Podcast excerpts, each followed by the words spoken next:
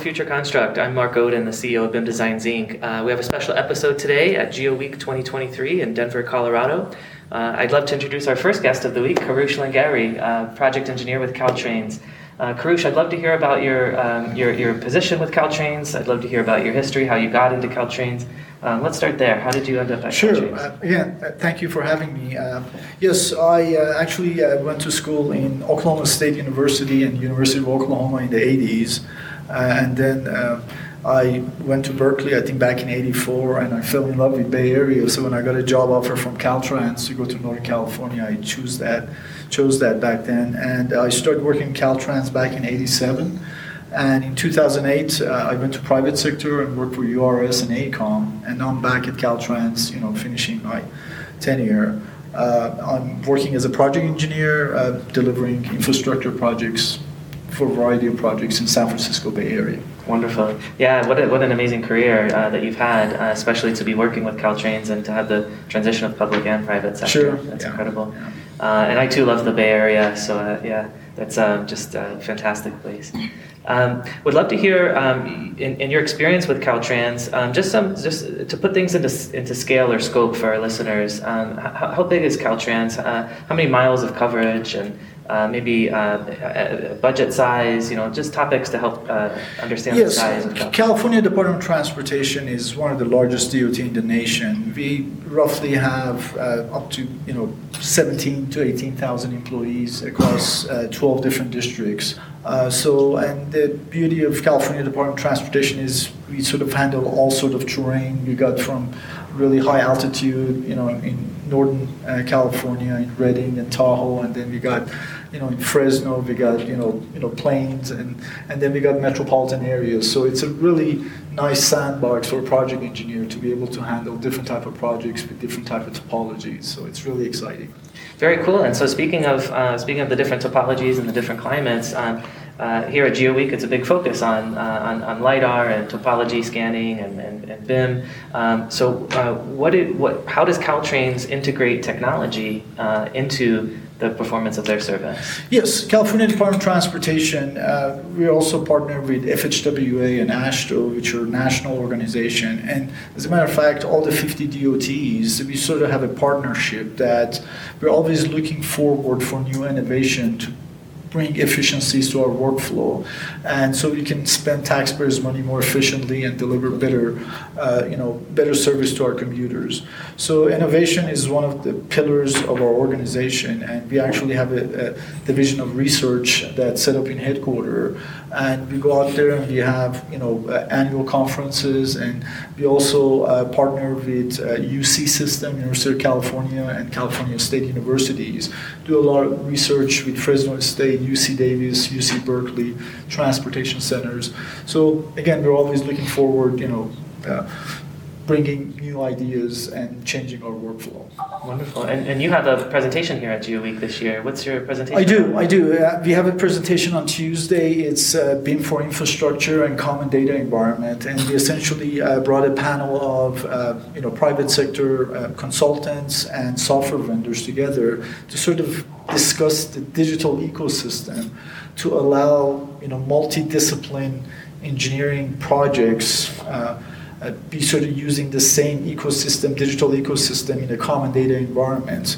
Uh, with big software companies like Esri, uh, Bentley, uh, Autodesk, and Trimble. So, so that's the sort of the this, the tip of the spear for this technology moving forward for next couple of years. So you're working very closely on the exportability of the data and the portability of that data. Exactly, and one of the challenges that was facing our industry was that for past 20 years or so, we've been sort of dealing with uh, data exchange file formats. So every time you transfer these or translate these data set, you lose data. So the whole idea is to start establishing common data environments and common data formats that all the different vendors can plug into. So for past five years or so, we've been sort of delivering our digital data to the construction using LandXML file format, but we're starting to transition to IFC file format, IFC 2.3, and pretty soon I think the schema for IFC 4.3 will come out and we're going to transition to that. And the beauty of the IFC format is there's no data loss, so you can get all the detail that you put together during the design, and you can you know pass it along to the construction. So this way, you have a lot more efficient uh, construction phase, and you can eliminate a lot of the potential contract change orders or requests for information during the construction. Well, thank you for your leadership there. The industry needs leadership in, in requesting that uh, common portability of data. And Yes. so it's wonderful that Caltrans and California DOT is behind that. Um, what do you see as some of the major challenges for Caltrans in the next few years? Yeah, and, and again, these challenges challenging our industry, not just focus on Caltrans. I think across the board, both private sector and public sector, some of the challenges going to be uh, uh, making sure that there is enough expertise in the project units that are delivering these projects to understand all the intricacies that goes with delivering these type of projects. So the project engineer's role, if you take a look at the legacy to now, is sort of changing because now everything's data driven. So a project engineer should have the ability to understand some IT, some of the you know database requirements, understanding networking, understanding how to manage the data. Uh, you know, so some of the digital administrative tools that's required for the project engineers. So I think that's one of the challenges, making sure the expertise out there. The second thing is, as I said, trying to eliminate those data exchange file formats and to go to more binary uh, file formats so we have no data loss. Uh, and again, obviously, funding to make sure that as you go forward, there's enough resources available because when you shift from legacy to BIM for infrastructure, initially you have to spend more resources to deliver that 3D parametric model. But when you have that model, any subsequent change is going to be much more efficient. So just understanding that, you know, resource balancing moving forward, I think that's one of the key challenges. Yeah, that's a really great point about um, how if you have the model, it will help in the future and it'll help reduce costs in the future, even though there's an up, upfront investment. I think it's incredible that Caltrans sees sees that. Um, how, how do you how, how do you convey the ROI, um, whether it be internally to Caltrans or to larger organizations? How do you how do you help organizations see the ROI behind? Yeah, so return on investment, that's a key issue because that's one of those things that you have to go to the management and actually make a case that using this new workflow, you're actually going to have a good ROI. And uh, right now, we're actually taking a, a page from the European community because the European community, they you know, legislated about five, ten years ago, adopting BIM for infrastructure. So if you take a look at some of the projects that, mega projects that's been delivered in Europe, they usually have a 20 to 25% less resources required using this new format. So nationally in the US, this BIM for horizontal infrastructure is still picking up. So we can rely on some of the study that was done in Europe. At the same time, we're starting to look at some of our own uh, requirements because again, uh, US uh, picture is a little more complicated because you've got 50 DOTs and you know slightly different type of standards and also understanding the requirements for digital twin and as-built and moving forward and making sure that we also align with the federal requirements. So we're still working on some of the detail to making sure there's appropriate legislation, you know, being served across all the 50 states so we can make this sort of a main mainstream industry moving forward. Wonderful. Um, looking to the future and, and, and wrapping up a little, um, some of the technologies you've been learning about in the past few months, and certainly here at GeoWeek uh, that you will be learning about, um, how, how do you see, um, which you, do you see Caltrans most interested in? Yeah, so some of the technology that's key for us is the traditional approach to developing digital terrain model was that you use one software and you produce one method, and that's your DTM. Moving forward, you're going to see a lot more fusion or mashing of DTM that's coming from different you know, data collection methods. So, for example, more and more you can see that we're starting to combine conventional survey with mobile terrestrial scanning, with stationary scanning, unmanned aerial system, and we're mashing it all together and producing one combined model. And by doing that, you're optimizing the surveying costs and you're also optimizing the model that you're putting together. And also moving forward for the you know the, the new design, line we're starting to adopt uh, ISO 19650 standards, uh, which was developed at Penn State and also worked on at Stanford University. And ISO 19650 standard allows you to establish a project information model and then move that model across various phases of the project as you get into the asset information model, which is the last phase, and you actually produce the digital as built. So moving forward, I think those are the key areas in future, at least in next two to three years, that we'll be concentrating on and looking at it. And, and you mentioned the as-built, which is just as important as the model itself. So um, how is Caltrans investing in the as-built? Yeah, so the as-built industry, I mean, traditionally, uh, when the construction was done, the resident engineer used to redline, you know, the plans, and then the plans came back to the CAD office, and they went back and did the digital as-built, and that process usually took a year to a year and a half.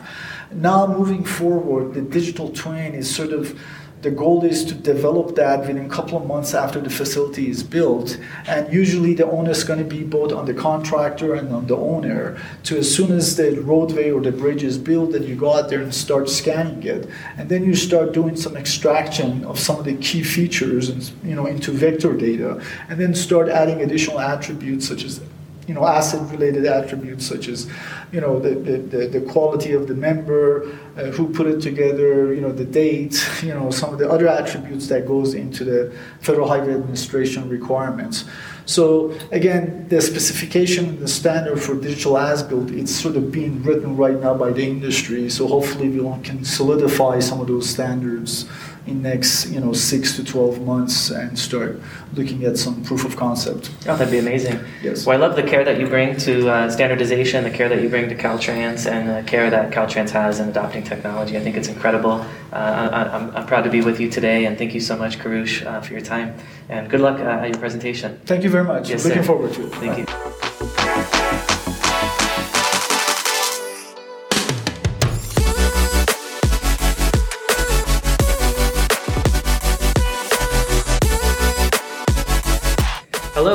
Future Construct. I'm Mark Oden, the CEO of BIM Designs Incorporated, and we're here at Geo Week 2023 in Denver, Colorado.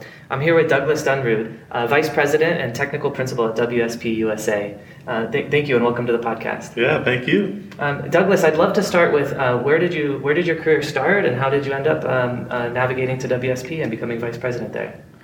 Well, I graduated uh, in 1987 from Colorado State University. So I, I started my career with Caltrans, Mhm. uh, and I worked my up, way up to uh, uh, um, a branch chief in structures design.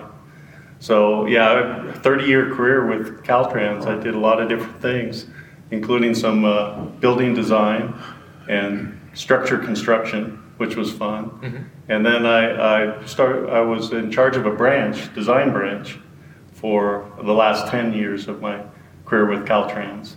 So I led uh, a team of about 13 engineers and detailers, designing um, and uh, producing plans and for and quantities for uh, projects, various projects. So it was uh, it was really interesting. But my my uh, kind of secret uh, or my passion was for BIM, using BIM to deliver projects more effectively, basically.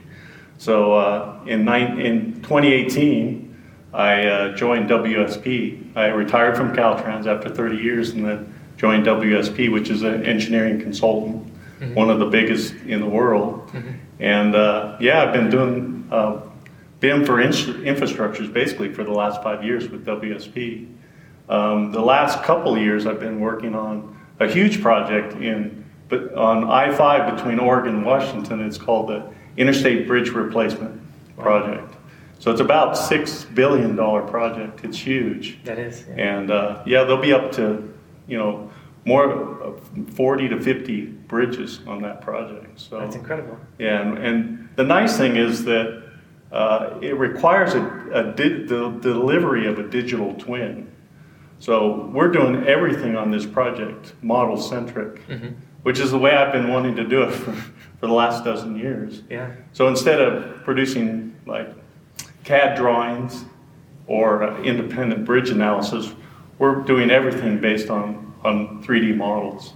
And we're tying everything into the, you know, the geospatial. Um, we have a LiDAR scan for the whole project. Mhm.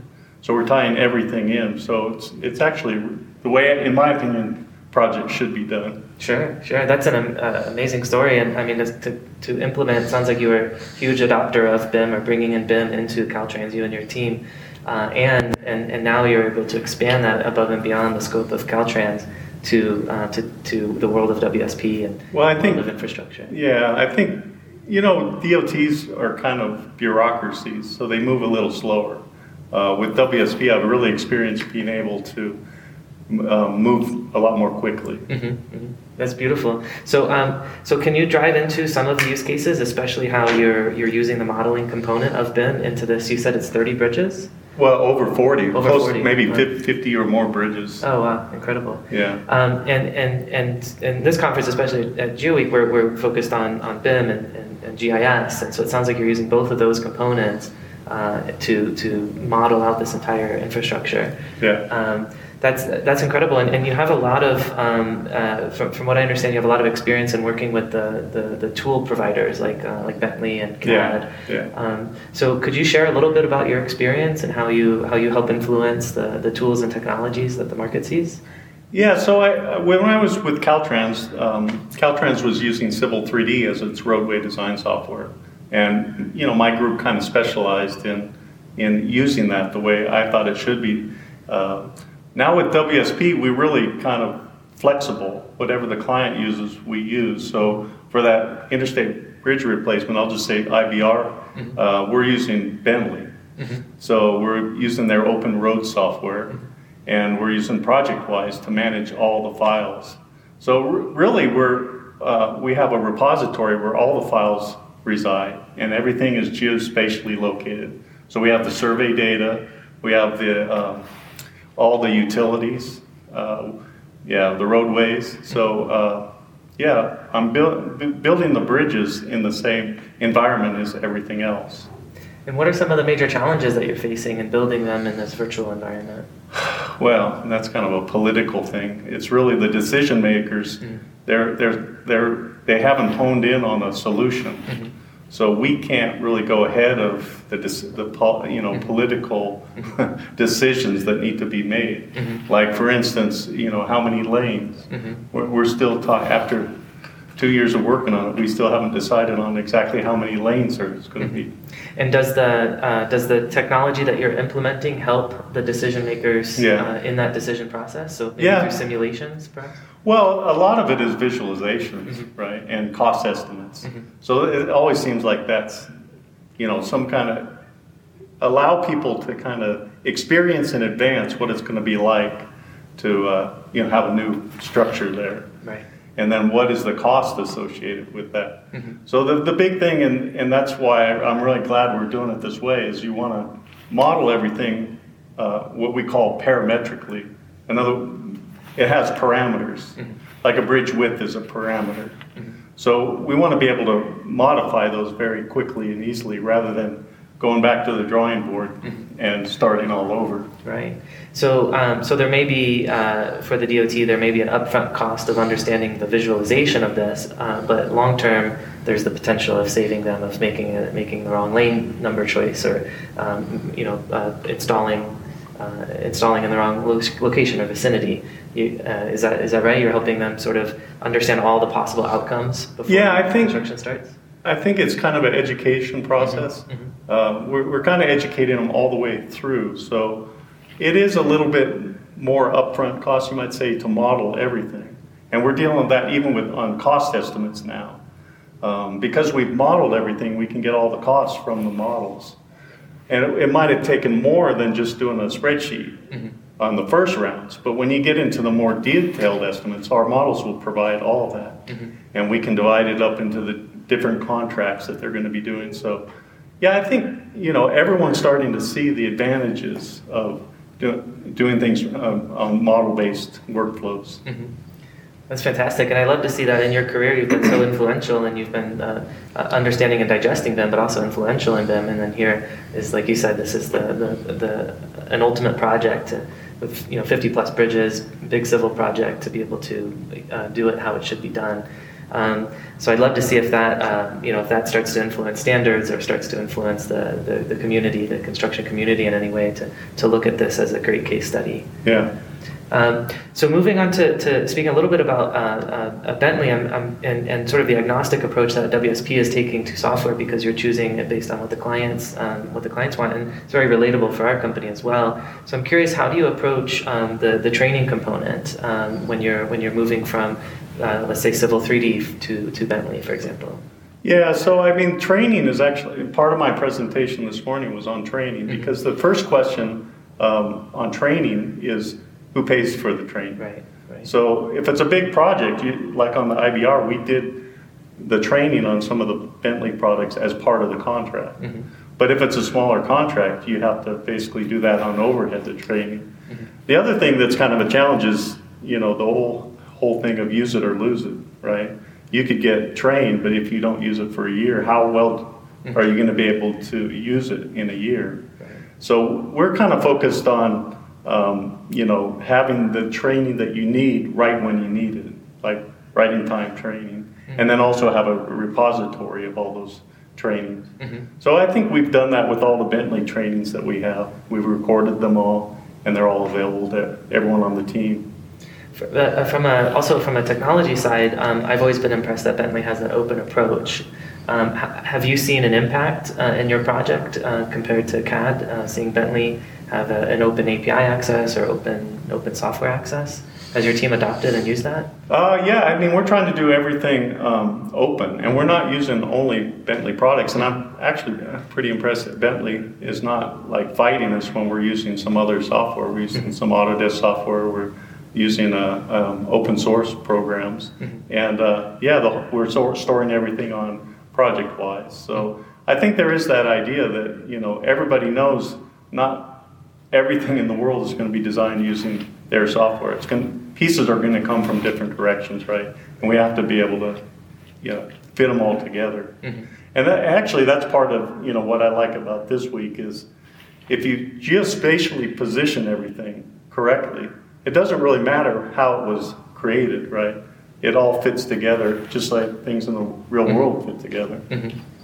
Yeah, I've, um, I've spoken with a few uh, a few guests about how important location is, and it sounds like you're bringing uh, you're bringing location into this uh, into this project as well. Yeah, that's one of my, you know, and ask anyone, that's one of my pet peeves is a lot of times bridges are separated from the geospatial realm. Mm. So a lot of the team members will work in the same geospatial space, but bridges kind of do their own thing. Mhm. But I, I, that's one thing I don't feel like we, we should do as, as a bridge industry, uh, infrastructure. It, it needs to reside in that same space.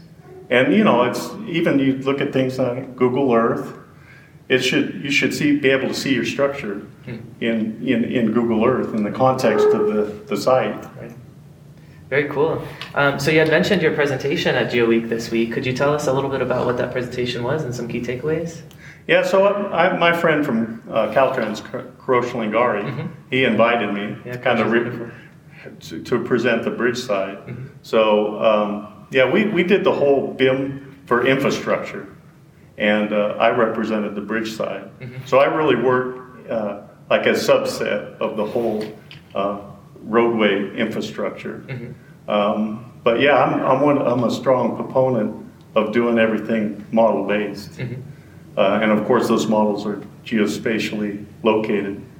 So, and then I'm kind of pushing the envelope of using the bridge models uh, further downstream for construction, fabrication, and then I think a huge thing is going to be the uh, asset management models. I mean, a bridge gets built, but it, it's around for 100 years. And, you know, right now you have paper as-bills. They're stored electronically, but they're paper as-built. So it's just like reading a plan 100 years ago. Mhm. But now we should have, alongside, the, I'm not saying get rid of paper as-built, but alongside of that, have a model Mhm. that, you know, future people that touch that project, maybe widen that bridge or whatever, they, they have access to that model. And inspectors, if they, you know, are, are inspecting the concrete or the Mhm. girders, they can, they can attribute those uh, comments to his geospatial location on the, on the model. Mhm. You don't have to look in the index, you know, which, where to find that comment. Mhm. It's tagged. It should be tagged to the model. Right. Uh, that's wonderful. And uh, what other takeaways do you have from GeoWeek this week? Well, it's just, uh, I, you know, I, this is my first time here. I've never been here and then I come and speak. But uh, yeah, I'm, I'm pretty impressed. A lot of people are super passionate. And you go to the expo, you know, and you see drones all over the place. Right. So there's a lot of cool stuff here. Yeah, it's amazing technology between the scanning and the drones and the aerial. It's, it's really cool. Yeah. Um, well, thanks for some insights into your background and, and some insights into your philosophies. I'm really excited to see how this project uh, that you're working on uh, continues, and I would really love to see that as a case study at a, maybe a future GeoWeek conference. Yeah, I, I would love to. Uh, Right now, everything's confidential, so I can't share anything. But I'm sure, you know, if not next year, the year after, I think we'll be able to share everything. Cool. I look forward to it. Thank you, Douglas, so much. Of course, thank you.